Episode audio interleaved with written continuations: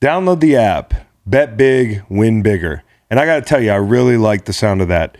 And with WynnBET, it's just that easy. WynnBET has what you need to win. So if you're from Arizona, Colorado, Indiana, Louisiana, Michigan, New Jersey, New York, Tennessee, or right here in Virginia, sign up today to receive this special offer. New users can take advantage of WynnBET's bet $50 to win $200. Just bet $50 and win $200 in free bets.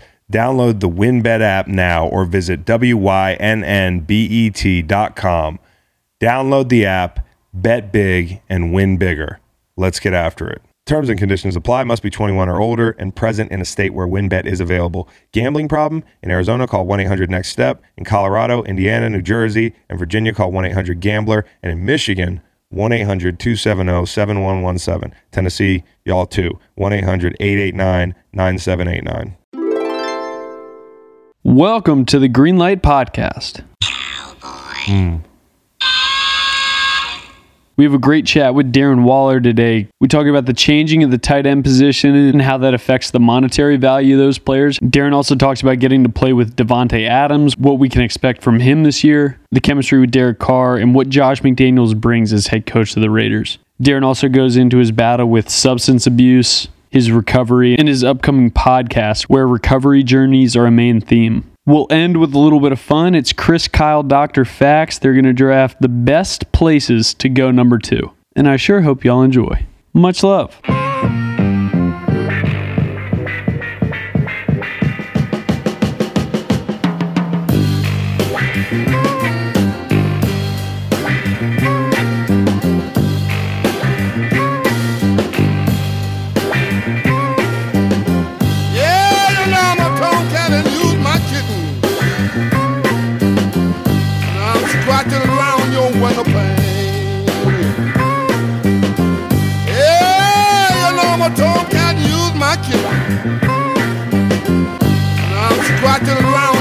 Around your window pane. What's up, everybody from vacation, Northwest Montana? I got Cowboy Reed on the Zoom. Cowboy Reed, what's the word? Not much. Charlottesville's still standing, still here. We're still here. I hope Montana's Good. nice. It is nice. It's a low of 49 at night. Damn, that sounds wonderful.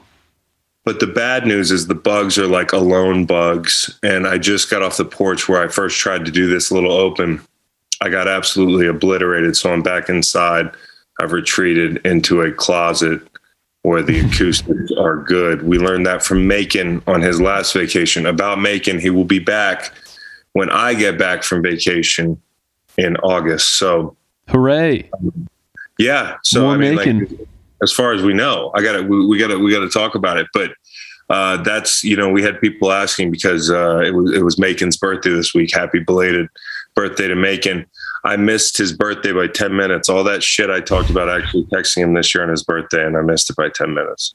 July 9th, Macon's birthday, I, I kind of continued the bit. I woke up the next morning, July 10th, um, after I after the late text message and I wished him a happy birthday on July 10th. So everybody that wished him a happy birthday, that was a day late. Kind of fucked up, but I figured I'd have fun with it. Birthdays, man, they're overrated. Everybody's Um, got one. everybody's got one. No, they can't wait to tell you about it, Reed. They cannot wait to tell you about it. So happy birthday, Macon. So the bottom line is I'm off for a couple weeks. Uh, my version of off. I will be standing by just in case something big happens in the NFL. Like if Jimmy Garoppolo gets traded. No. No, Reed. I think it'd have to be a lot bigger than that to Oh. come on into an NFL segment. What like what? What what would it have to be? I mean, it has to be Dan Snyder stepping down. Maybe I'll send a voice note. A voice note. like- Yeah, that's a voice. That's a voice note tier NFL news break. Got if it. Jimmy G gets traded, I kind of stuck my neck out there and said that might happen, and it just hasn't happened. It's crickets. Do you, is there uh, a certain number of draft picks that would move that voice note up to a Zoom? Like if you went for say three first round draft picks, Oh yeah, we'd have to get on the Zoom and Okay. talk about that. two, yeah, same thing. Yeah, same thing. I mean, it, yeah, maybe maybe one first. I I don't know. I don't know what Jimmy Garoppolo's market is, man. Um, I don't know where his health is. I'm not going to pretend to know right now, but I do know the, the point being, I'm not going to be spending a ton of time on the podcast over the next month. But the good news is we uh, we busted our asses late June and we served up a couple really good banked interviews, something that I've never liked doing, uh, much to everybody's disdain. I, I, I, do feel like keeping keeping up to speed with everything that's going on and kind of talking to y'all on the regular is the way to go. Uh, but we're going to take this month and really kind of try to take a break. Uh, the interviews are great. Today, you're going to have Darren Waller, somebody I respect greatly, a hell of a football player. Somebody that, you know, I, I imagine sometimes it's so hard to do what he's been able to do off the field, such a challenge that's so, you know, so many people have to go through, but it's such a difficult challenge, that being addiction, overcoming that, making the plays he's making on the football field. I don't want to minimize how difficult football must be for anybody, but it's got to feel kind of easy compared to the stuff he's overcome. And so cool to talk to him about, you know, you know, the tight end position, but also to talk to him about kind of his journey, which everybody talks to him about his journey. It's a remarkable journey. Maybe you've heard the story before, but I enjoyed the conversation. So we've got Darren Waller, we got Michael Bennett, um, which is basically like two guys on the phone for 90 minutes. And then you've got Leland Mel- Melvin, who's a fucking astronaut and was actually in the studio. So um, I hope Leland, if you're listening, I hope you didn't feel like I, I brought you all that way so you can meet my kids. I was very, very proud uh, to say as a dad that I had an astronaut at work. So I had to call the little guys in. So we had Michael Bennett, Leland Melvin. Uh, oh, and we can't forget Bill Goldberg, who Reed, that guy was amazing. I said he was wonderful. He was great. You're going to enjoy the, the interview. Um, I enjoyed talking to him. So over the next couple weeks, you got a bunch of that and you got some like childish shit. Cause I know some of y'all like it. It's kind of like your browsing history. Like I, I, see your browsing history when we do, uh, the immature shit that we do in hour two of this show. Sometimes I get the feeling that maybe you don't you don't consume that stuff, but the metrics say otherwise. The retention rates are kind of disturbing on that stuff. So we're feeding you some of that stuff today, starting with worst places to take a shit. You know, Reed, we included you in that draft. It was three big guys Nate, myself, Kyle. We included you because it actually takes less time for your food to process. A lot of people look at us and say, big guys, they're the experts there, but it's probably you. Probably. Yeah, I was, uh, Kyle had one selection that really surprised me, one that one of his selections is one of my favorite places to go um, outside a normal toilet. But well, you'll hear about it. the draft is going to be electric, and it's going to be on the back half of this thing after Darren Waller. So stick around for that. Uh, Reed, I don't know if I left out any uh, any guests, but we we banked a lot of content. So I just wanted you to know that if you get on for 90 minutes and Jimmy Jimmy Garoppolo just got traded in a week, and you're listening to like the first ladies draft, which is a thing we actually did late in June, uh, it's not because um, we're in studio. Okay. I'm taking a break. I need the break. Uh, we all need the break. So enjoy these interviews. Listen, I got two things to talk about in the sports world today. I'm not going to talk about Herschel Walker. I promise. I'm not going to, not going to do it. Not going to do it. Reed. Bad air. It's that bad air. It's dude. that bad air, bro. The the fucking job security in our in our political system right now is incredible. He would last three days at Monday Night Football. like you'd have he'd be calling a game at Mile High Stadium and somebody's tired and it's, it's that Chinese air. he's yanked. He'd last shorter than Dennis Miller in the booth. I wonder my if mom, my mom just walked through the living room my mom loves Dennis Miller. He didn't last in the booth. Not long. Herschel Walker would last less time than Dennis Miller in the booth. You can say whatever you want and run for office in this country right now. I'm not going to talk about Herschel Walker. I'm going to talk about Albert Pujols. So Albert Pujols, he's in the home run derby this year. I told Kyle earlier Kyle's take was that there should be an age limit. I think that's really fucking antiquated way of thinking, Kyle. You know, let's not be ageist here. Agreed. Put anybody who wants to be in it in, also, the MLB. Also, dude, can you name five? Nate Reed, name five home run derby winners the last 15 years. Uh, Alonso, right? That counts for two. He's back to back. Uh, Mike Trout, I think, won one. See, now I think you're just throwing them out. But the Robinson Cano. Oh god damn it, are you serious, Reed? Oh, Bryce Harper, because his dad was like he was the, he was kind of like saucing it with the pitches. So, so Reed, does the home run derby need a gimmick? Because the point I was going to make is that the gimmick can't hurt. But since you remember everybody who ever won a home run derby, maybe it doesn't need a gimmick. You know what the gimmick could be? They put like a relative out in the outfield, and they get more points if they hit uh, a home run that the relative catches it, and the less steps that that relative takes. So say they hit it, the the relative only takes one step, like one step to the right. That's like a hundred points. Oh, The I number like of that. steps, go, you know, is removes from a hundred or something. sounds like video game shit. Honestly, like just aiming for a little crash pad. Yeah, I, I think it sounds to me like the home run derby's alive and well. How many dingers this year for Albert Pujols? Is is this kind of thought to be a legacy? I'm not going to fake the funk and say I've been watching a ton of baseball. Reed, it's not it's not crunch time yet. yeah. We didn't pick uh, teams this year. No, we didn't. Yeah. we didn't. We yeah, didn't. everyone everyone no, knows we we've been slacking on baseball, but that's all right. That's okay. There's time. Five, dude. He's got five home runs. So I know that some people are probably hot and bothered about this thing, man. I know some people are upset, dude. This makes mockery of the home run derby and all that. I don't give a fuck. Let the let the boy watch. We gotta watch Albert Pujols hit dongs, man. You don't know how long you're gonna see that. That's right. Okay. This is and Reed, if he's in the Derby, he they're gonna win. He's gonna win the dirt. He, he's He- gonna win the home run He has to. So I don't care what anybody says. This is good good TV. And if and if he wins the thing and you tell me it was played in a hangar, I, yeah, I might believe you. He's only Yeah. this is only his fifth career home run derby. I thought he would have had more. La- uh, first one since 2015. That's weird. I What do wonder. you turn? I, would probably you probably turn him down because you're tired from hitting so many right during the season. dingers. Yeah, you don't hit free dingers.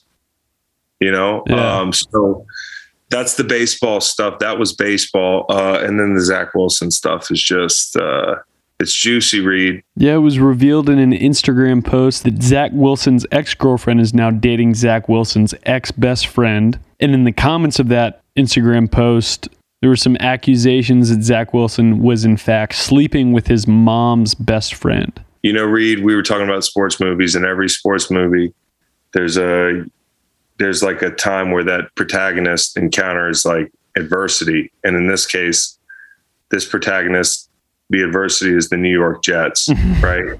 So, what does that that protagonist do usually?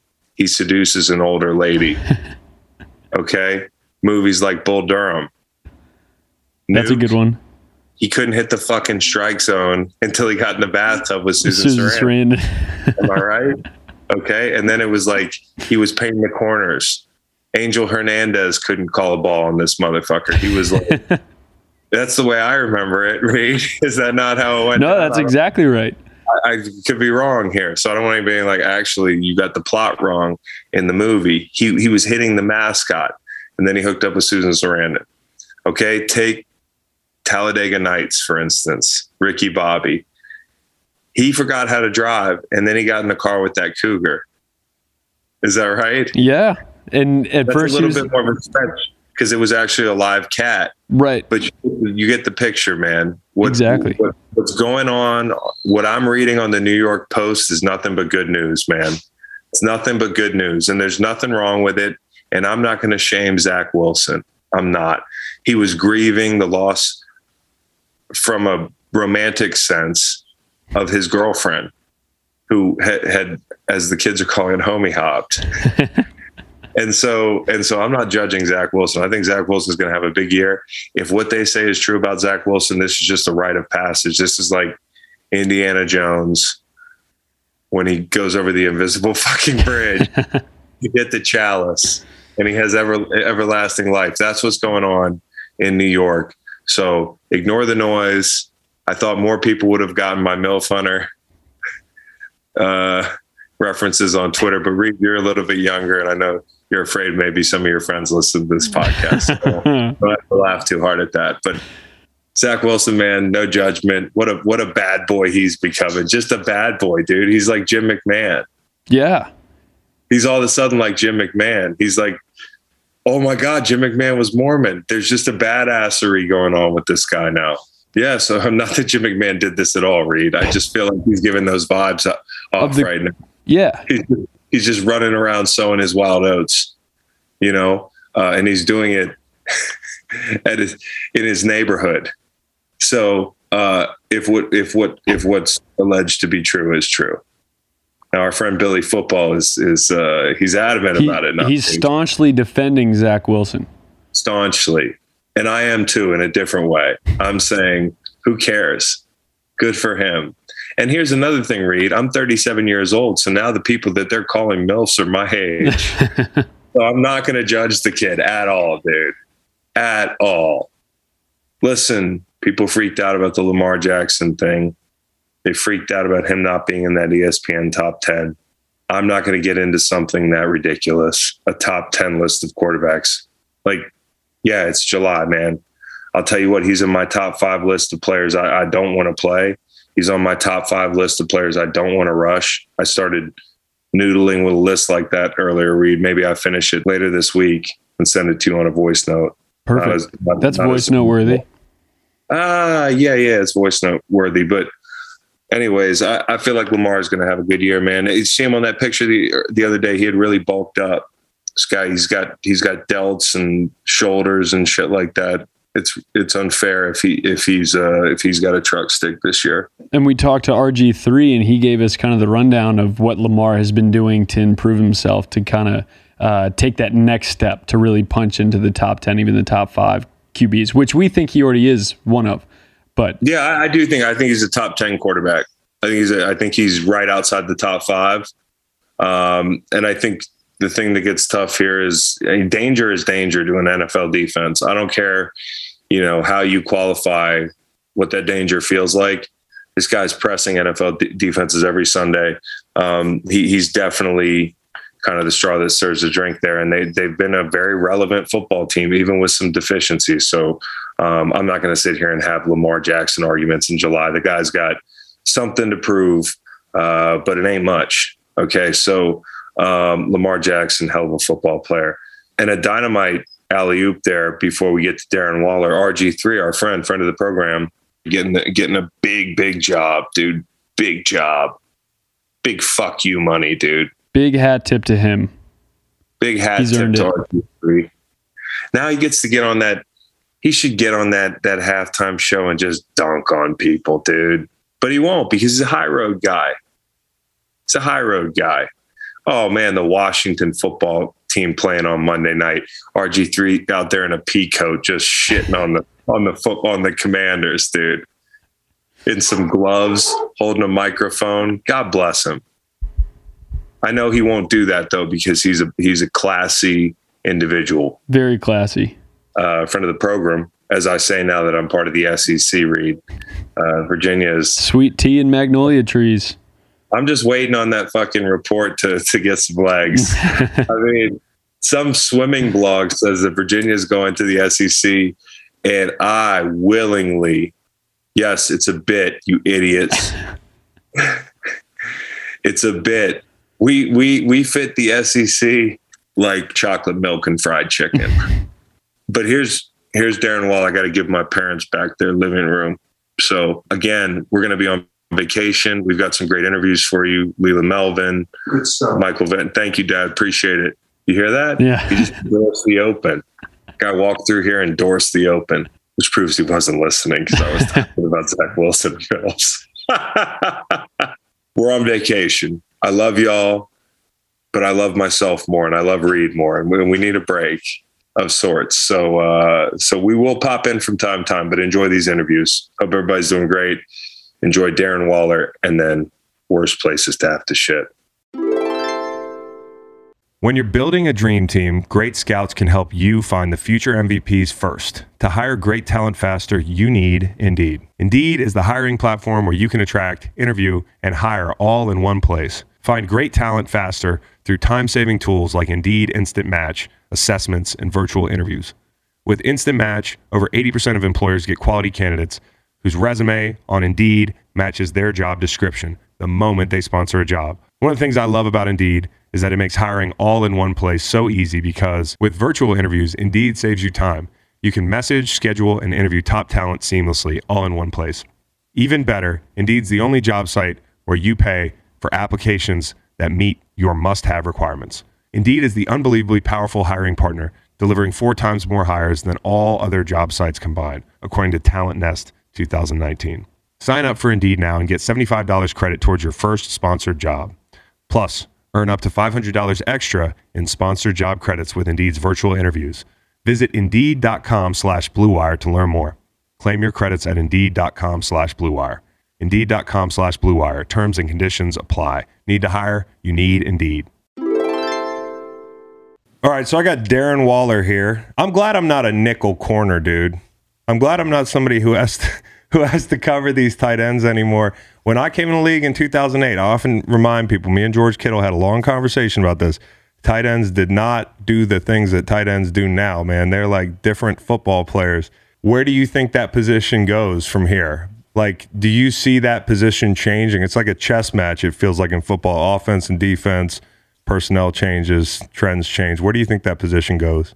I feel like it's a position that's becoming more and more fit to, you know, carry a team's passing game. I mean, you see it on a lot of different occasions with, you know, myself for a couple years, Travis for a long period of time, George, you know, Mark Andrews setting franchise records in Baltimore, Kyle Pitts, like, you know, just guys that have all the abilities necessary to, you know, be the focal point of the passing game for teams and, you know, hopefully being compensated as such. Exactly. Okay. Well, there's the alley oop to question two, which is how did we go about paying these tight ends? Because we talked about it with Kelce and George was talking about it. How do we evaluate? Because there's still variability in like what a tight end does. Like we're not at the point now where all guys have skill, and that's not to throw shade at anybody who blocks most of the time or anything. But how should they classify that and get guys paid? I don't know if it's like a if it's a certain benchmark of of stats or like percentages of places lined up um, percentages of routes ran right. or first read. I don't know. I don't know what that looks like, but I feel like it couldn't. It shouldn't be that complicated. I mean, I feel like at the end of the day, you know the impact that a certain guy is having on your team, and he should be paid according to that impact.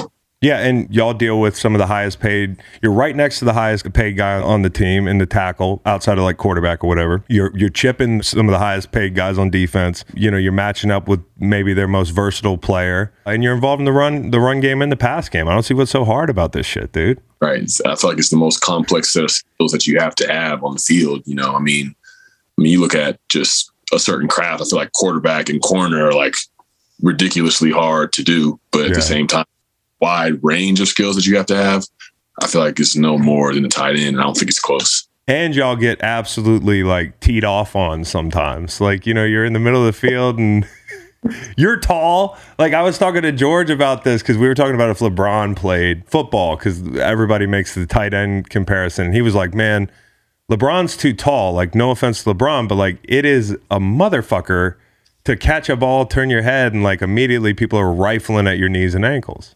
Yeah, yeah. I I couldn't imagine. Yeah, I feel like I'm tall enough as it is. I, I wouldn't want to be an inch taller because yeah, those guys are flying in at your knees. I remember I got hit on one with uh, I think it was Jessie Bates with a there's like a picture of me. It looked like I'm in like a three-legged dog yoga pose. that makes sense. I think the is the only reason you know that pose is because your co-host, which we'll talk about this podcast a little bit. Your co-host is a yoga guy, right? Yeah, Donnie. Yeah, he's Donnie. Uh, yeah. So you you got some yoga ac- acumen now. Yep. That's dope. Oh, who who's a guy you said Jesse Jessie Bates got a good shot on you? Who's a guy that you're like, man, I got to watch this guy? I'll put Derwin James in that category. Patrick Queen smoked me on a uh, against against the Ravens. Yeah. I caught like you know flat route and then like had to spin back in, and he was just right there, just under my chin. I mean, it's a lot. It's a lot of dudes, man. A lot of dudes that are explosive and powerful. Those are some that kind of come out the gate. Uh, my rookie year, it was Donte Whitner. He hit me in the chest on a crossing route and gave me a concussion without hitting me in my head. So That is special, dude. It's the whiplash of the collision, dude. And Whitner was an, they called him Hittner, dude. yeah, Like young guys now don't know Donte Whitner like that, but Donte Whitner would lay you out, bro. I'll always remember him. Yeah, of course. Of course you will. So, are there tight ends that you don't think get enough love in the league? Like certain guys that you think are a little bit underrated when you watch them on film? I was going back and forth about tight end you and some of the, you know, the less famous cats that are out there making plays on Sundays. Who do you like watching? I mean, 2019 and 2020, my tight end coach had uh, put me onto a lot of uh, Cam Cam Brate from the uh, Uh, Buccaneers. the Bucks, yeah. yeah, he was. I mean, he was killing it. Like back when Jameis was there, Yeah. uh, quarterback, like a lot of things that he was able to do. He was a guy that really jumps out for me. But yeah, there's been a lot of guys like Jonnu and and Hunter, um, things Yeah. they've been able to do uh, throughout their careers. Uh, I really like Irv Smith. I thought he was going to do some big things, Yeah. but I think he got got hurt before last year. But the way that he was training, the way that he was working, I thought he was going to do some pretty special things. Um, but yeah, there's there's a lot of guys that uh, you know can make plays when called upon for sure. That are uh, and it's good to have that tight end you to spend time around those guys. Uh, Mike Gesicki is a dog. Dalton Schultz, you I, know, lo- he's, I love watching Mike. yeah, Yeah, he's he's got a little swag too. Mike's got like some swag to him, dude.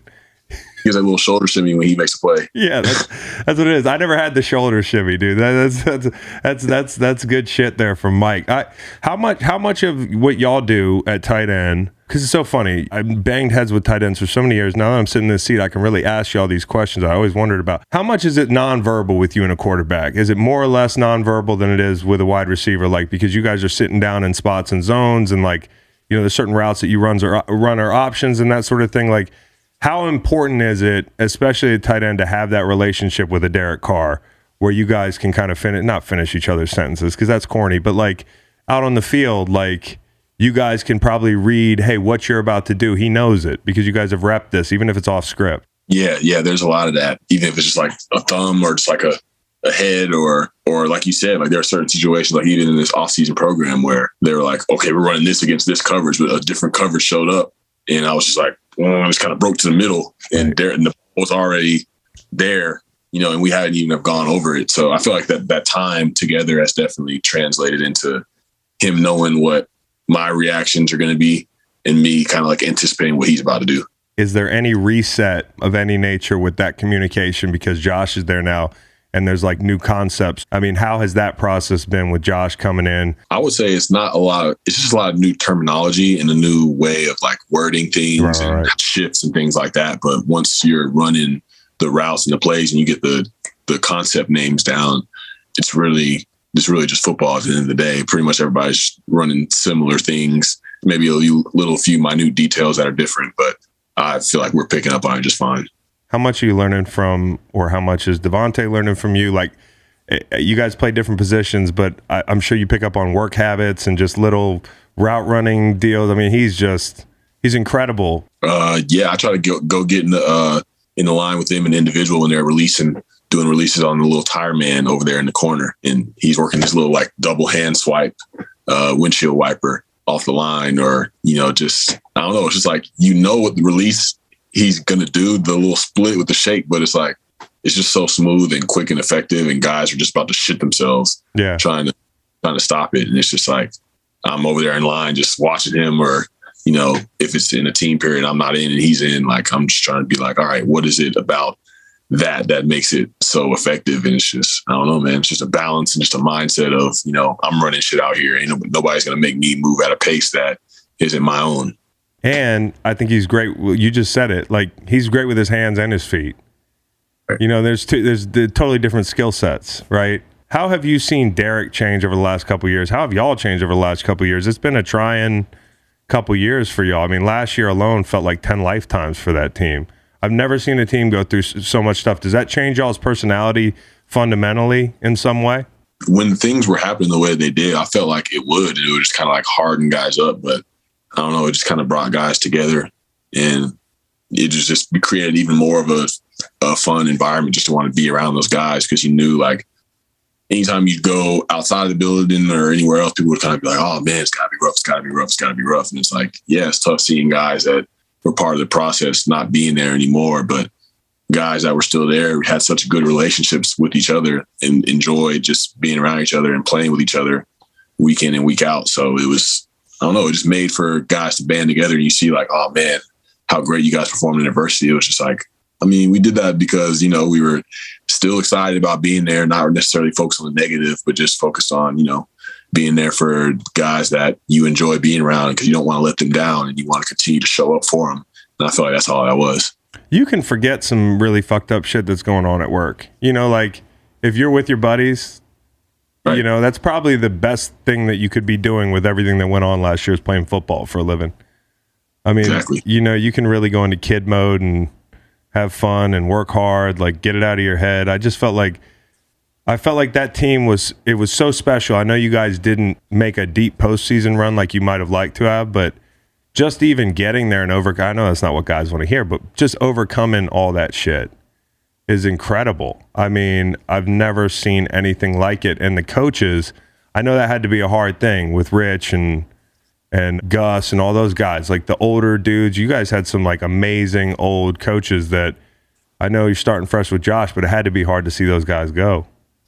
Yeah, yeah, those guys that everybody everybody liked. You know, Gus always had his phrases of the day and his quotes. And, you know, Rich would, you know, Rich cared about you on a human being level and uh, wanted you to succeed. So yeah, seeing those guys leave, like everybody, everybody wanted them to stay. Everybody wanted them to be the guys. But I mean, you understand the nature of of the business, and you know, having these new guys come in, I, I, I just feel like Rich and them, they definitely served their their purpose for this team, this franchise, and then some, and they deserve a lot of credit for you know where we're about to go. That that week seventeen, week eighteen game, I can't keep track anymore. How many fucking weeks there are in the season? Wow. Week 18, week 18, it's a tie, right? You guys are, it's like a shit show. We were doing a live watch of that game. Take me on the field. Like, I, I saw guys, Ekeler in handshake line, like, talking to a teammate or something that effect. And he's like, wait, we were trying to tie it, or it was just completely confusing.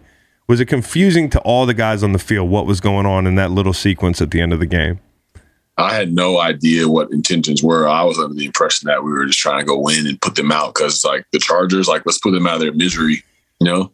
like, going to uh, the playoffs. So that's what that's what I thought it was. I mean, after the game, you see like, oh no, well, they looked like they were trying to. I had no idea. Yeah. So are the Chiefs like the clear rival in that division? I mean, I, not to pick one, but like when I talked to was it we were talking to Unique about this, and he was like, yeah, because the whole stomping on the logo thing. Like, oh, the if you t- like the yeah, I guess that may, I guess Unique answered the fucking question with the actions. But is it does it go like Chiefs, and then obviously they're all great teams, but is there one team you, that bothers you the least in the division, or are they just all kind of like the AFC West is kind of hot? I mean, I feel like it's always been wars and battles with everybody in there. You know, I feel like I mean, even if you look at the Broncos, I feel like their roster, I mean, if you take the quarterback position out of the picture for the last few years, has been as good as anybody. So it's like it's never a cakewalk with any one of those teams, you know. But it's like I guess the Chiefs add, it adds a little more just because of what they've accomplished and how they've you know dominated essentially the division over recent memory, and it's like you know it kind of just rubs you the wrong way until somebody does something about it. yeah, no question. Do you do? Yeah, exactly. I was in the NFC West when the Seahawks were good. It was like, fuck, I hate them, but I guess somebody's got to do something about it here. Oh, this hate them's not really doing anything. How much is like somebody like the Honey Badger? Like, what do you miss when you miss the Honey Badger? Like, because obviously he's going down to New Orleans. Um, he's not going to be in Kansas City anymore. He was a really productive player for them. And it's a really important position, as we touched on. What are they going to miss? I feel like it's just like the like just the dog nature, like just like a, that dude's like a lion out there, you know. It's like not many people can replicate that level of just like raising everybody else's intensity level and energy level and just a, a collective confidence up. So I wondered who's going to be that for them now because few people, if any, can do it the way that he does. And, uh, and I feel like he gave them identity, especially when, you know, I feel like they'd struggled during the season, but then when it came time in the playoffs, they would just like flip a switch almost Right. And I had to been leading the leading on the front lines of of that mindset and that mental shift. So I we'll see how how that works for them. I want to talk about Vegas as a city to play in because you have a unique perspective, man. Everybody knows your story. I think for me, it's it's wild that you're you're so good at this, not just talking about it and helping people w- through your story, but obviously, like when you're in recovery, every day is you're on, right? Is the way I understand it. Like I think people don't understand it. Like, oh, it's good that that's in the past, but you know, I know it's you, you're constantly tested, and it's Vegas, man. Like with your background, how did the Vegas thing go down? I mean, you were signed off a practice squad or something. Like, how did that technically go down? How did you end up in Vegas? And like, is any part of you like, fuck, I'm about to go try to beat this thing, and I got to do it in Las Vegas? yeah, no, it was definitely uh, that was definitely part of it. Uh, 2018, I got reinstated to the league. I was back in Baltimore. That was where I originally got drafted. Was on the practice squad till Thanksgiving, the Sunday after Thanksgiving, and then the Raiders claimed me, and I went to Oakland. I played the rest of that 2018 season, then played the whole 2019 in Oakland. And then we moved to Vegas in 2020. Last time I was in Vegas, I was in a I was on a bender. So it was like, let's see how this goes.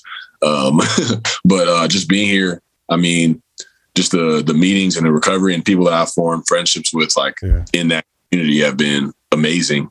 And you know, just like setting up my foundation and stuff. And it's like now I'm like, there's no place that I feel like I'd rather be, you know, and be at peace and be grounded in my recovery than here. It's like I feel like it's just God having a sense of humor of like, yeah, placing you there and you, having you be like a voice of change and a voice of something different when most people would think that you'd be like, fuck, like tempted every day to not run into a casino and uh, do all whatever type of nonsense is down there. So it's been it's been amazing. Is it more about the people around you or the place around you? Because it sounds like if you have the right people around you, it doesn't matter where you are. Exactly. Yeah, you can, and, and, it shifts your perspective, you know, and allows you to be like, I got, there's a purpose for me being here, and it's to, you know, like a lot of people's lives can be made better by me continuing on this path and continuing to give. You know, it's, it's bigger than me at this point. And a lot of people around me that have a shared vision or going in the same direction and want to see me do those things that I want to do. And yeah, it, it I feel like you can be anywhere and uh, and be straight. I was watching the interview you had with Taylor Rooks just a little bit, and, and you were talking about a guy named Paul. Obviously, a very important figure to you, but my ears really perked up when you were talking about underground tunnels in Vegas. Yeah, Paul. Paul is my guy, man. Paul, uh, he lived down there for just under four years, I believe. Yeah, and so yeah, that's his community, and he started his uh, found the foundation Shine a Light uh, to go down there and bring people out, put them into rehab, recovery, sober living, whatever it, it is. But um, but yeah, I went down there with him once, and that was a really surreal, really perspective shifting journey. You know, because like you're down there, and it's like complete utter darkness. You know, people living in sewers and whatnot, and you can look up through sewer crates and see Caesar's Palace and different casinos. And it's like these people are and there's and they run all under town. And it's crazy how me and Paul connected because he said the tunnel that he would go in and out of the most was the exit that I live off of now in right. Vegas. Right. Just like it, it, goes all throughout the city. I think there's like 1,500 to 2,000 people living under there. Wow. And yeah. Wow. 2,000 people living under Las Vegas, dude. And for the most part, I mean, if somebody has an opportunity to get out of there and live a more normal life, they're going to take that opportunity. Or it just depends on the person. Yeah, it depends. But I was also down there on one where they uh, were like, you know, they have the phone numbers on the wristbands and, yeah, you know, contact me ready to come out. And the dude was like, I don't want to come out. Like, I'm comfortable down here. And it's like, you get these isolate themselves so much and don't want to deal with the world and anything that it has to offer that they want that they go to that place. And when it's like, you think they want to come out, they're like, I don't want none of that. Like, I want to stay here. Like, I can control what's going on down here. Yeah, we used to do in St. Louis. We worked with a place called the St. Patrick Center. It was a homelessness, uh, a homeless shelter, and like a services provider. So, like we'd go out and try to give people a home, or you know, be like, "Hey, we're we're gonna put you up in a in a hotel for until you get on your feet until X amount of time." It was me, me and one of my teammates, and like of the three people that we st- like, I think two out of the three didn't even want the help. You know, they they just were like not ready to accept the help or fundamentally, this is not somewhere they're comfortable in a hotel. It was more like, hey, I'm comfortable living the life I'm living. And that's got to be tough when you're like, I can tell you what I think the right thing is for you from experience and, and whatnot, but you're not ready to be helped right now, or this isn't a lifestyle that you're ready to live. Yeah. it's just like, yeah, I mean, it's kind of like with sobriety as well. It's like people, at the end of the day, people have to arrive at that decision themselves and want the change for themselves, or you can't, nothing's going to be forced among people because, I mean, in my case, like I'm just going to, my walls are just going to build higher and higher the more you try to force yourself upon me. So it's like going down there with like an element of grace and compassion. It's like, like we went down there, we handed out socks and batteries for their lights and um, uh, snacks and waters and stuff like that. And it's just like, you know, hey, how you doing? Like, just want to let you know we're thinking about you. Just want to say hello, bring you some stuff, and not necessarily be like, yo, you need to get out of here and all this stuff. It's just like they are where they're at, and we have to accept them where they are and love them until they are ready to make that decision. And even if they ever don't, continue to still love them anyway. I was like, man, what if I asked Darren, you know, that question? What would the Darren Waller Day say to the old Darren Waller? Would you say anything? Because like it wouldn't fucking matter, or like you know you weren't gonna listen anyways. Like how does that work? You, and and if you could reverse engineer like how you could have gotten to where you are quicker, is there even another option? Like could anybody have done anything differently? It was just all you had to decide. I feel like every part of the experience was necessary. I remember um, two times I saw this dude. You ever heard uh, Chris Herren? Yeah, basketball Yeah, player. speak twice. And after both times he spoke, I was like, wow, powerful. Well, uh, time to go get high. Like, Yeah. And it's you know, you hear that shit and it's like, if anything is going to shift you to change what you're doing, like it might be experience like that. But I was just like, no, no, like I'm going to carry, carry on. So it's like, I don't know if I came around and said something that, um, you know, cause I wasn't in a place where I was ready to receive or ready to learn from other people. Cause in a way, my addiction made me uh, self-centered. It made me think that whatever way that I went about doing things was the only way. There was no other way to consider or to, you know, to even hear out. It was like I'm doing it this way, and if you against me, like I'm running somewhere where I can't hear you or you can't get to me, and that's just how it's going to be. So I don't think that there were any words that I could have said or anybody could have said that would have brought me out of it earlier. I was just so fixated on that being my way and that I needed that and I had to have it. That took me getting humbled the way that I was for me to be like, oh, I'm really not in control. I'm actually being controlled. hmm Yeah, that's crazy. I mean, and it's crazy because here you are, this person who's has the fortitude and the the toughness and the drive to do everything you've done, and that person's in there, but there's this fence. You know, it's it's a mind fuck, dude.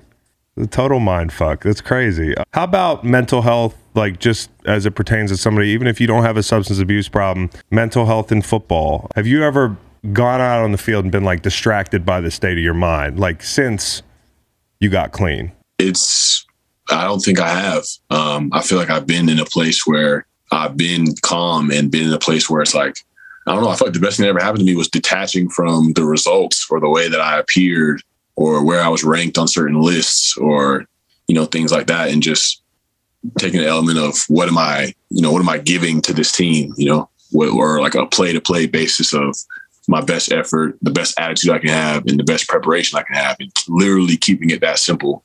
And then, you know, numbers have taken care of themselves. You know, anytime I'm out there and I'm like, I think back in my early career, I'm like, I gotta make a play, I gotta do this, I gotta do that, and it's just like you get so tense, and it's just like instead of just letting the game flow how it's supposed to, you know, it may not start the way you think, but you may make a, a key play later on in the game, and it's like you can't control the process and the flow of things. And it's not always going to look perfect. I always wanted things to look perfect because that's what I tie my identity to. And Yeah. as soon as I take out of my performance and it just being who I am, who I'm becoming, that's when it allowed me to enjoy the game and be like, yeah, I used to like doing this. And then I can just go out there and just keep it simple as me playing a game, me being out here with guys that I like. And it's just all about my perspective that I bring to it. Yeah, that's it. I mean, yeah, if you it's it sounds like the easiest thing in the world to do, but detaching yourself from people, the reception of what who you are or what your numbers say or that sort of thing, like it's so interesting. The best lesson to me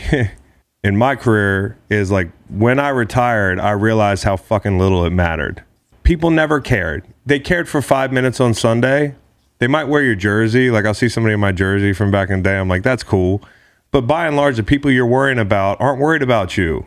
If they offer criticism, it's in passing. Like, so why, why are you hung up on this guy? You know what I mean? Like, they're going to move on when you retire. It's in your best interest to not care what they think. But that's increasingly harder because social media has created a whole nother issue with people's mental health. I mean, whether you're a player or whether you're somebody just sitting on Twitter all day, like that stuff affects your mental health as well. Yeah, absolutely. I've made it, it's been a priority for me to just like literally not be in the know on things that even happen around the league or just in news. It's like if I post something on Instagram, I'm Yeah. posting and I'm logging off and deleting the app off my phone immediately. And I'll pop back on when I'm ready to throw something else up a few days or maybe be a couple weeks. But it's like, I don't know. I feel like I, my piece is much more abundant when I'm not on that app because that app makes you want to compare yourself to people you take things personally and it's like you know what's the point in me doing that i i know what's going on in the world i'm in the know i know what's going on what's cool what's not but i don't i have any peace or i'm always like feeling like i'm less than like i don't feel like that's a compromise i'm trying to make Yeah, it's also like, what are you getting out of it? You know, like Right. eh, for some people, you're monetizing something online, so you're you're paying the bills. Like, I got to get on and and post socials of this podcast. Like, you got a guy that probably posts your socials and that sort of thing. Like, so you don't have to dive into shit, you know. But if you can get in and get out, that's the best way. I actually just got a second phone, dude. I have a second phone with no apps on it, and I just sh- shuffle between my real phone and, and and the side phone, which has now become the main phone, because I just don't even want to look at the app. Like if you look at the app, it's like a it's like burning a hole in your pocket. They they rewire your brain the way that they they've engineered these things, dude.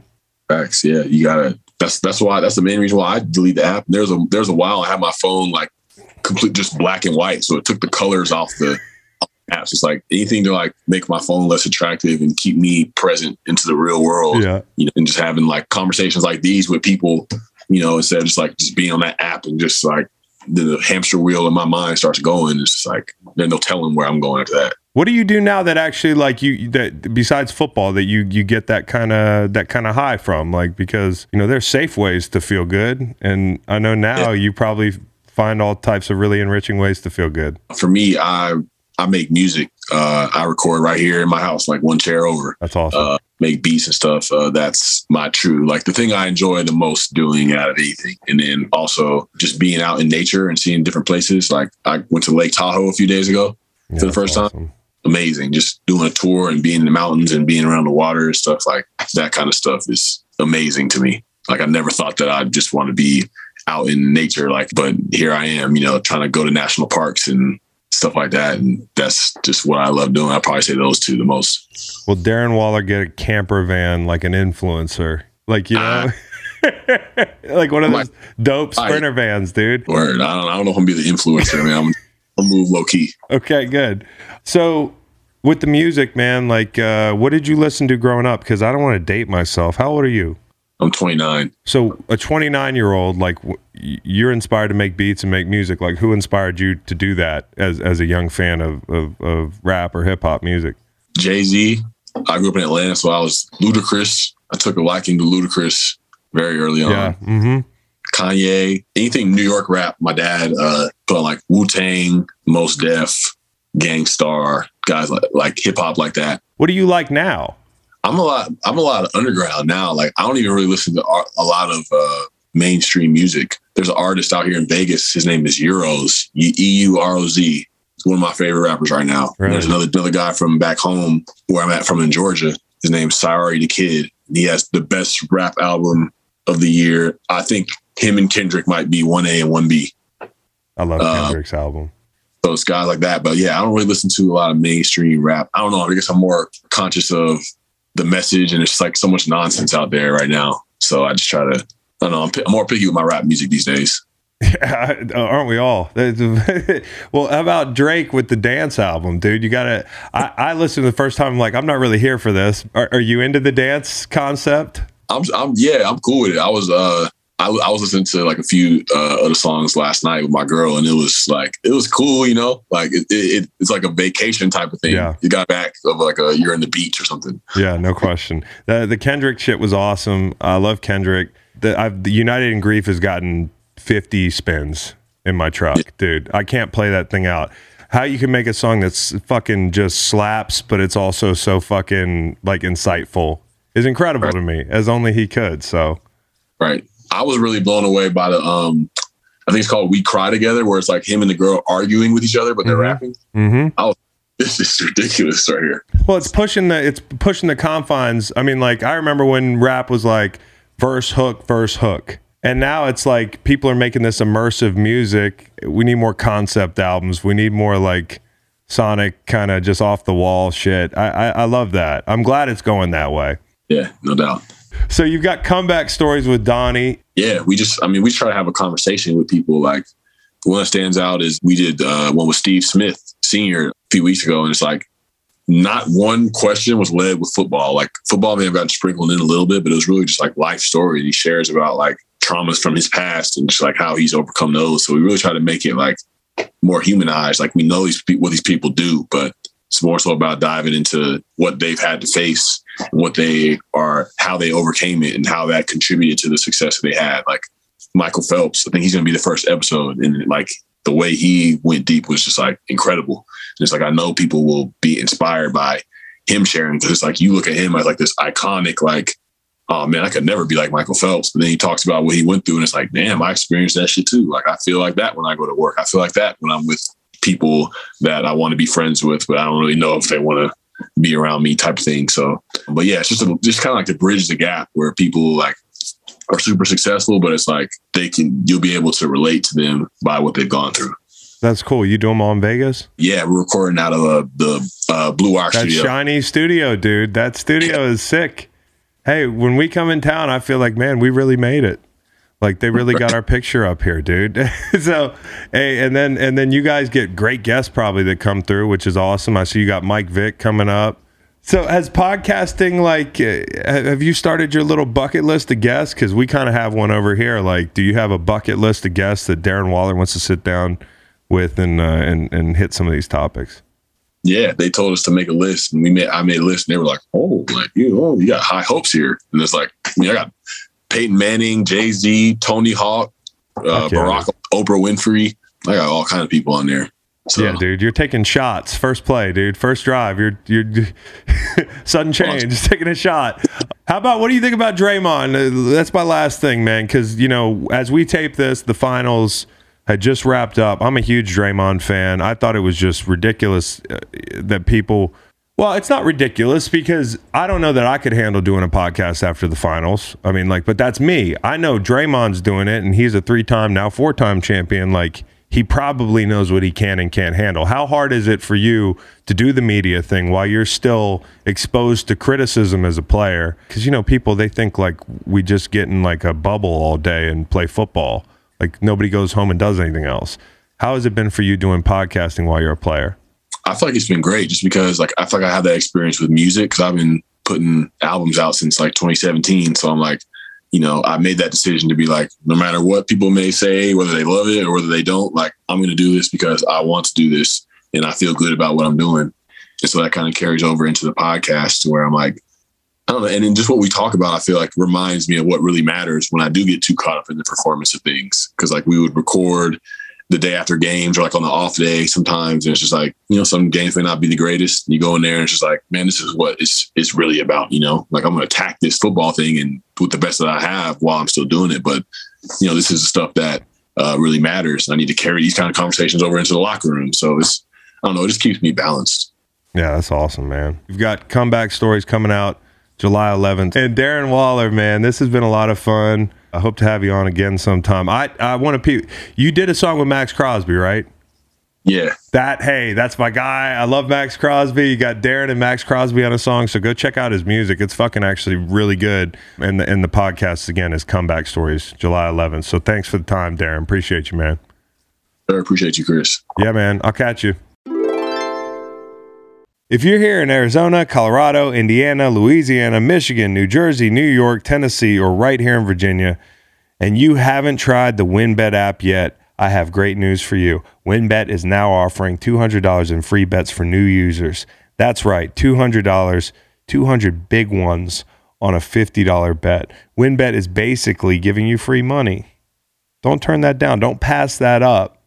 Download the WynnBET app today. Terms and conditions apply. Must be 21 or older and present in a state where WynnBET is available. Gambling problem? In Arizona, call 1 800 NEXT STEP. In Colorado, Indiana, New Jersey, and Virginia, call 1 800 GAMBLER. And in Michigan, 1 800 270 7117. Tennessee, y'all too. 1 800 889 9789.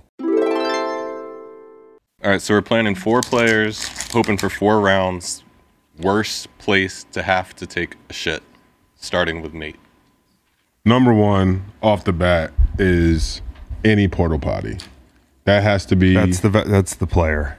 that has to be number one. It's it's not about the portal potty. It's more the thought that hey, if someone really wants to be an asshole right now, I could tip you. they can push this thing over, Yeah. and it would get real shitty. Or if you're on Jackass, they could tie it to a uh, to a bungee and shoot it up into the air. Yeah, exactly. There's just a lot of things that you can, a lot of things that can go wrong with shitting in a portal potty. So that's my number one pick. Yeah, I always think like, uh, wonder what's down there. Like, is there anything alive down there? It's kind of too far to see.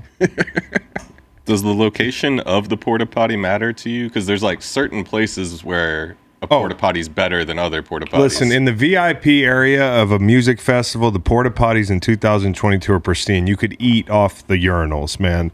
It's just, I mean, it, they're they're like stage coaches. I'll never forget being at Foxfield the one time I went and watching people run and race across the top of the porta potties and thinking this is why you're waiting in line and people throwing full beers at these people running across like it was like a game. But all I'm thinking about is I'm waiting on this line and what if I'm pissing and someone falls through the roof of this portal potty Then while bo- they're running across? Then you're both going down. oh my goodness, it would be fucking terrible. Yeah, you end up in China. Be a shitty situation, man. Yes.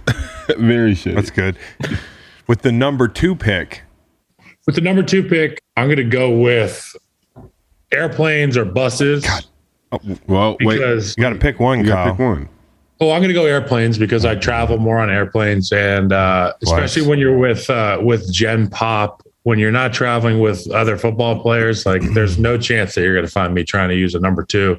If there was an emergency on a plane, I don't know what would happen, man, because I could barely stand up in that thing. I would imagine sitting would be more comfortable, but I don't know if shitting would be more comfortable. I've shit on a commercial airline. I think maybe like seven times in one flight, oh. and it now it wasn't. it was international though. It was international. Oh. This is like a, we're gonna be here for like half a day, and most people have like the Hudson News bubble guts. You know, I wouldn't say seven times, but at least three. Wow. Once you do it, it's not that scary. All these years, you look at that thing, you're like, man, I can't believe that guy really just went up there and blew it up. That just means if you haven't shit on an airplane, you just didn't have to shit bad enough. That's all. I think I agree with you, Chris. Yeah, if you got to poop worse, you'll poop. it's kind of like a big guy problem too, right? Like I could take a shit on an airplane. It's not that hard. It, it's it is a big guy problem, but it is funny when you when you walk up and like it's occupied, and then next thing you know, you like wonder who's gonna come out. They've been there a while, and it's like a it's like a dainty thirty year old woman, and it just smells like uh, death in there, dude. And she locks eyes with you, and you're like, I'm not like judging. baby formula shit. Yeah, I'm like, look at me, dude. I'm gonna leave it worse than I found it. Okay, sporting event, dude. Sporting event is the worst place to take a shit. It's all dudes. They're all angry. They're all drunk. Um, It's everywhere. the yeah, there's piss everywhere. These sports fans, they piss everywhere. They just they pull their pants down, they whip their dicks out, and they just spin around in circles. That's how they. That's what a, a Chic- at, even at Soldier Field, Kyle is probably disgusting. Actually, I know it's disgusting. That was my first pro game.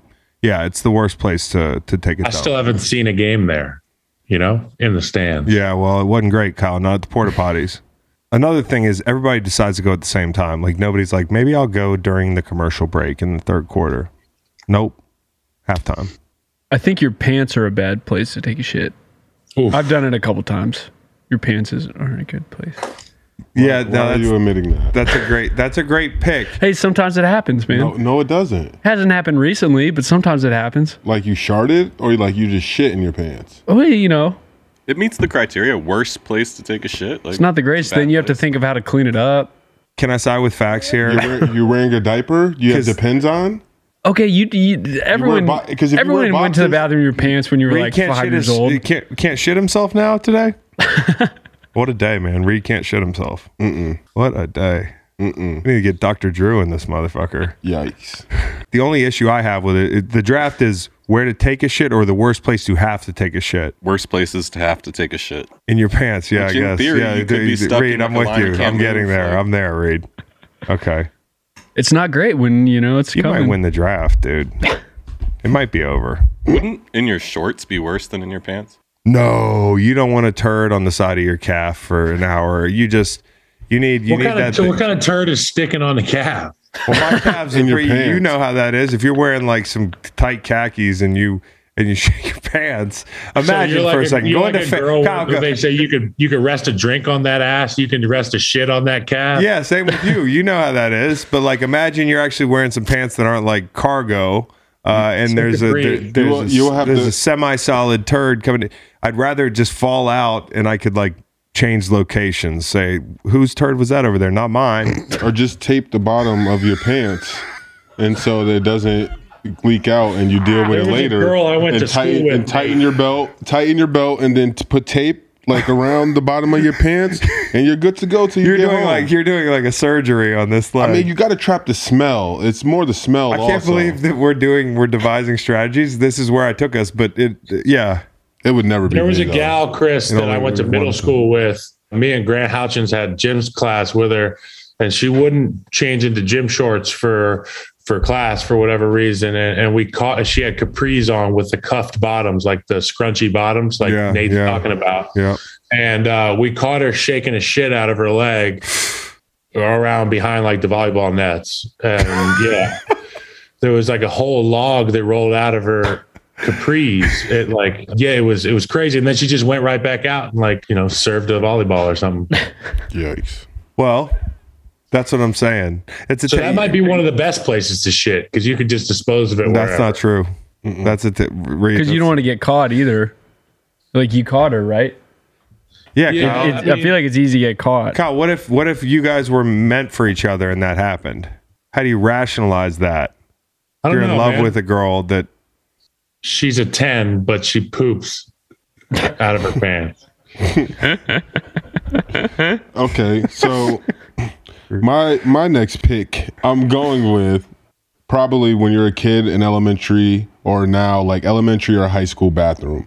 Just because cell You know phones people. and I just like have that that that fear of your friends just reaching their phone over like and taking a picture like ah look he's taking a shit at school like I don't know I have to really really really really like almost oh my god I'm gonna shit in my pants to like shit somewhere that like I'm not like comfortable or if it's someone's home like nice like house well, don't give up the big board.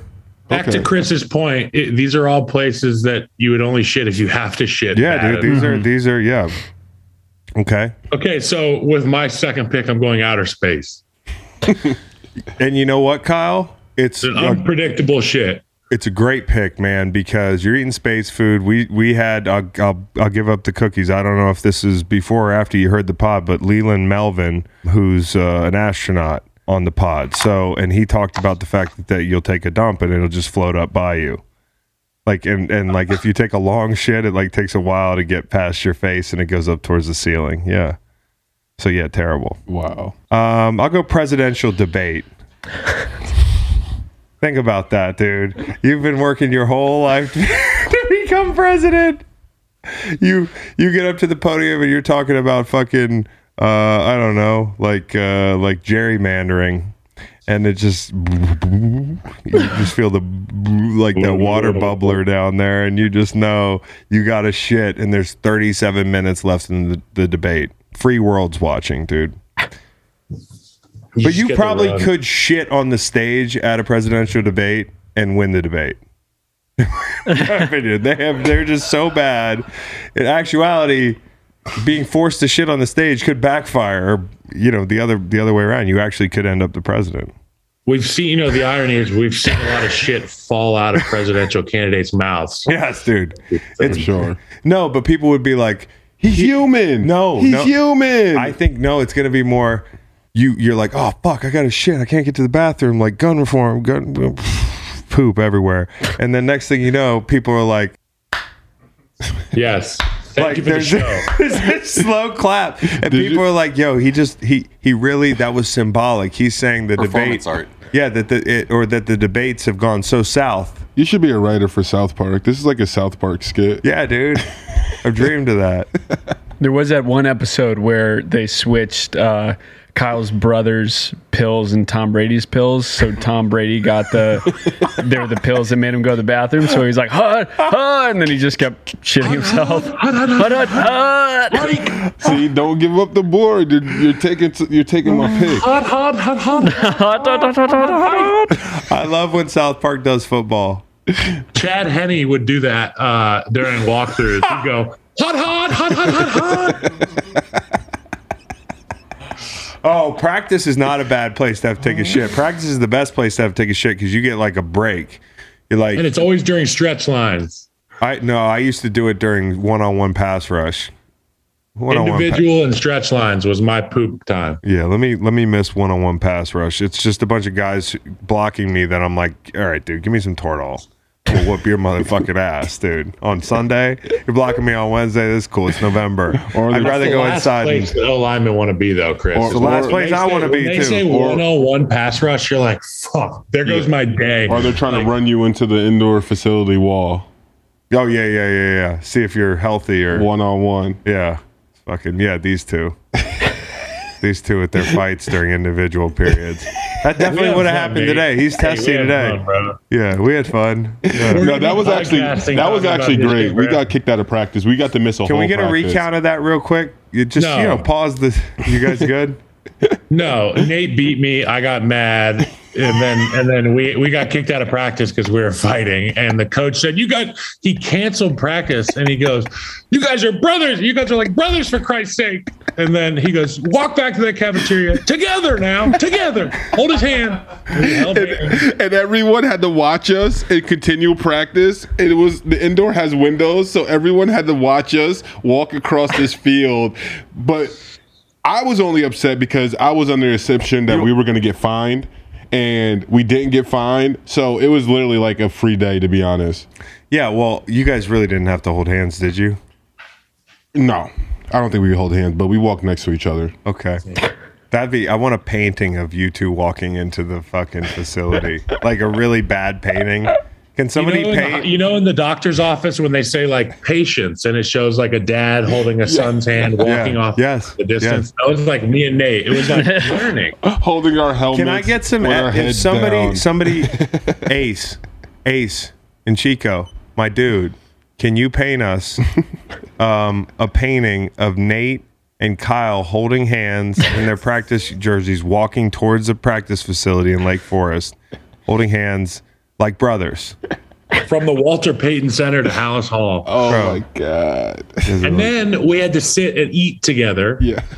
And Nate was like, I'm not talking to this fucking asshole. Like he wasn't even look. He was just like shaking his head, eating his like mac and cheese, shaking his head. Yep. Because I don't I'm worried understand. about I'm waiting for. I know that, Nate. Conversation, Nate. I know I'm that, waiting Nate. for an opportunity to be like, "Hey, bro, I lost my cool a little bit out there." And Nate was. Nate looks up at me, I think, and he was like, "Yo, you're so dumb."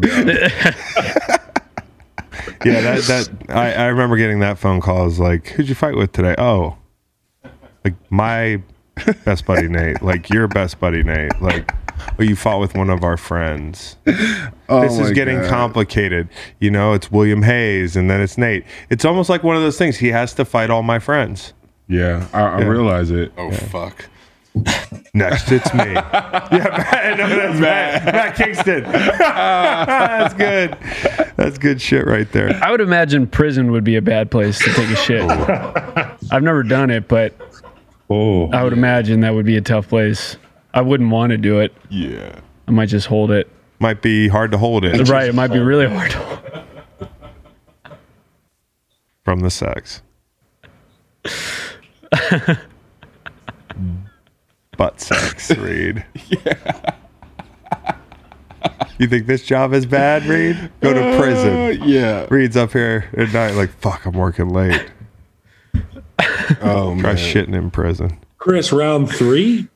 See, so far, I think what I have is I have sporting event, I have presidential debate. Is that everything? that I have mm-hmm. so far. Oh, Yeah, good. that's Oh, But Yeah. Nate's We're Nate's up first. Start round three. Nate's Okay, got first got it. Nate's the up first. round. taking inventory. I'm going with on a fishing boat. Ooh, Wow. that's a really good one. I'm unsure if fishing boats have bathrooms. I'm sure they do, I but think if they, they do, they're, think they they're might, really but it's probably hard to No, like they don't. squat down there and Most do not, unless you're on a really really fancy one. So yeah, I would think that having to take a shit like on one of those boats that are really moving, yeah, yeah. I, I can imagine. Yeah, it's probably- that wouldn't be fun. a lot of backsplash. That that's the real the the real issue is thinking about that. Like, hey, if this boat tips to the left and I already dropped. You have a big fear of being submerged in your own poop. I just don't want to like Porta like, potties, fishing boats. You know, it's like you don't like pooping unstable places. uh yeah, What not at hap- all. What happened? Not at all. I, I, you know, It's just like shit is dirty. shit is dirty. For my third third pick, right? Sometimes it's funny because uh, they say when nature calls. yeah. Oftentimes, when you're in nature, there's nowhere that's really normal to poop, so you have to hit the sumo squat. Mm-hmm. Um, and you got to put your balls and your dick behind your shorts when you deep squat, so Yes. you don't pee. Like you can't just get butt naked. You have to put your pants somewhere. It's And not you have to get your ass. You have to get your your your your Amateur rifle hour. your rifle facing straight down instead of into your own pants. To go back to the pooping in your pants thing, nature poops are tough, man, and you have to have really good knee and hip flexion.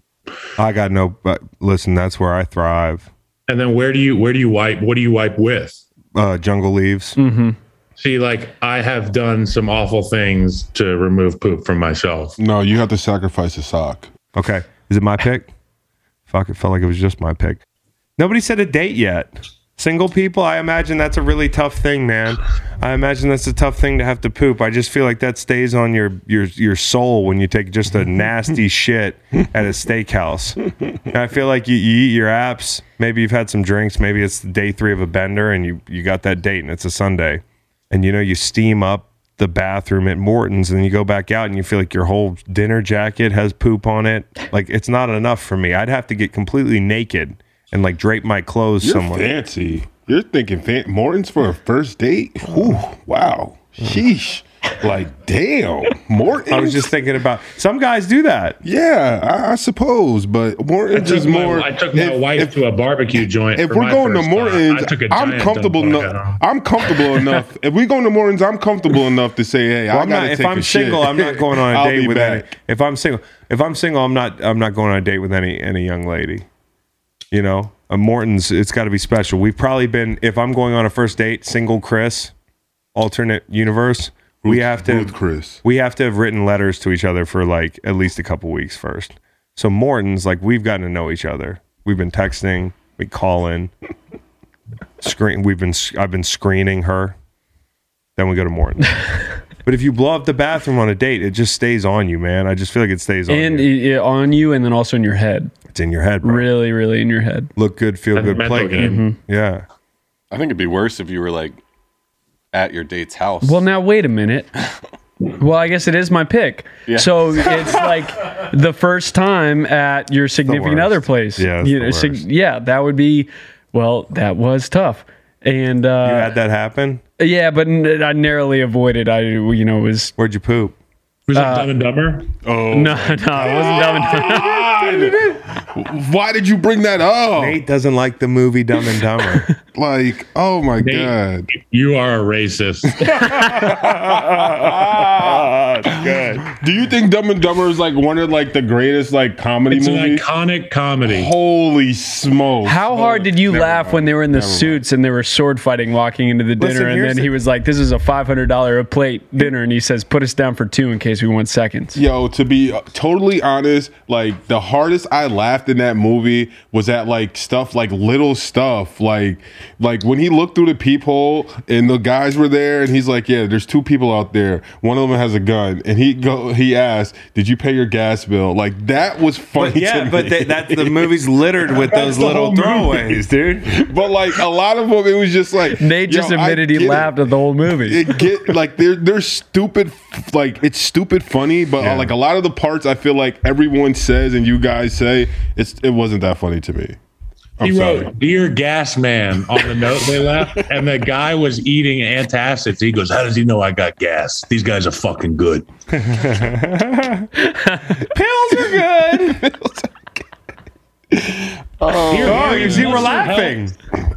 Yo, you guys are like hilarious. That that hurts your feelings. That I don't think it's that. Oh, our feelings I'm are a- not the hurt ones. I'm gonna bring in some breath spray every time and just point it in the wrong direction. around you. Binaca, Binaca. That's what it's called, Is right? that what it was? Yeah. Called Binaca. Yeah, it's Binaca. Last round. Worst place to shit Yes. in the middle of an Olympic swimming race. Oh yeah, yeah, that's bad. Those camera angles under there. really bad. Yeah. Oh, in the stream, and you have to do the flip and come back. Can you imagine? But if you can angle it, that could be a nice like diversion. If what if it got into the next Next lane. lane? Yeah. They do swim really tight to some of these lanes, especially in the backstroke, Like, because you want to get the imagine- Kyle. Yo. You're number four.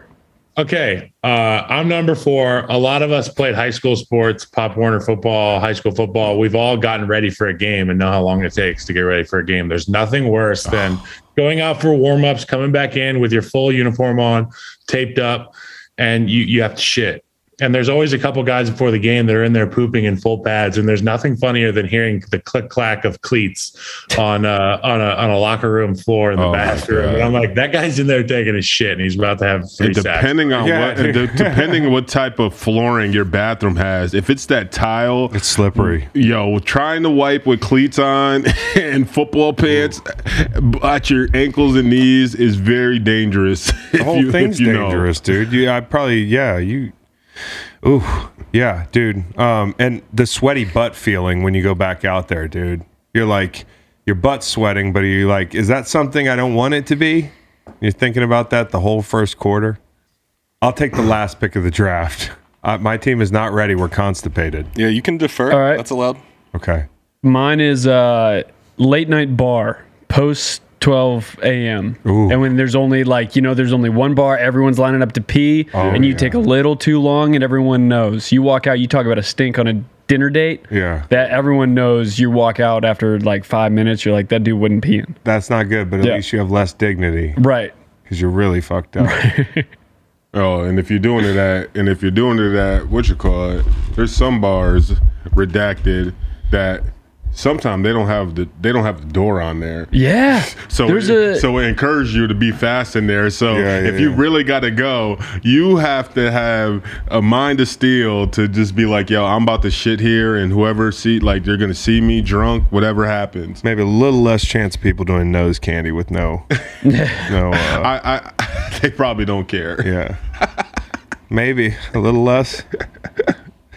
That's a good one, Reed. Riding up the St. Louis Arch. If you have to shit riding up the St. Louis Arch, like you are in trouble, dude. How long does it take? minutes upon minutes upon minutes and you're in this tiny car and there's no windows and the wheels just turn you can hear them it's you're in this fucking like Criss Angel like like kind of claustrophobic deal it's like really from the 1900s early 1900s No windows. no windows yeah when you ride up you're like in the belly of the beast dude Can you box it like hot box it?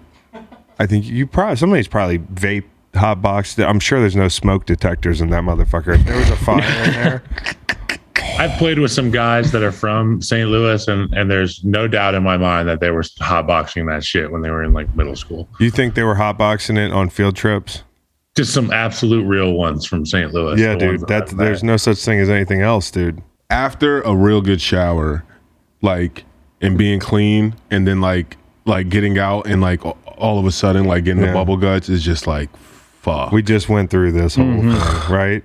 like It's like damn when you leave the car wash and it rains. It's like God. yeah. That's exactly how. And then it you got to go back in the shower. You and, have to. and, and you don't have to, but it's just like you. You know, you have to. and you got to clean your ass with a bar of soap. or when you get in and you have to But get you out, have to like, actually use a bar be- of soap, right? No, you So need. do you, you use need a wa- rag? Do you use a rag? Kyle, Kyle wasn't here for this. Kyle, Kyle wasn't here for this. You showered with a wash rag and or a loofah, correct? No. No. Oh my. God. Also, he's not the the foremost authority on showering. okay. All right. I am. Oh my God. I shower the fuck out of like. And listen, nobody's impressed that you do a loofah that your butt's clean because you do a loofah. I'm using the bar of soap. I'm using the bar of soap in there, dude. Just up and down, dude, all through there. Dude, you just Dial.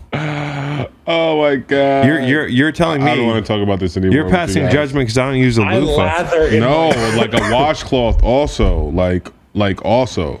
You need a washcloth. You don't need a washcloth. I'm gonna say two quick honorable mentions before we go. Uh, these are ones that have happened to me in the middle of a poker tournament because you feel like you have to rush, and if you don't go really fast, you're gonna lose all your chips.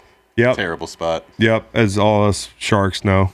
And then coaching a basketball game, mm. having to shit at halftime is very awkward because all your players are sitting there waiting for you to come talk, and you're just dropping a deuce. You've had to do that before. You've had to I have had to do that. Yeah. and the kids think you're coming back with some like just amazing movie quality speech, but you're actually just coming out of the shitter. And then they realize it when it hits. Everybody shits. A brown wave coming from the from the bathroom. Everybody shits. Even you at home.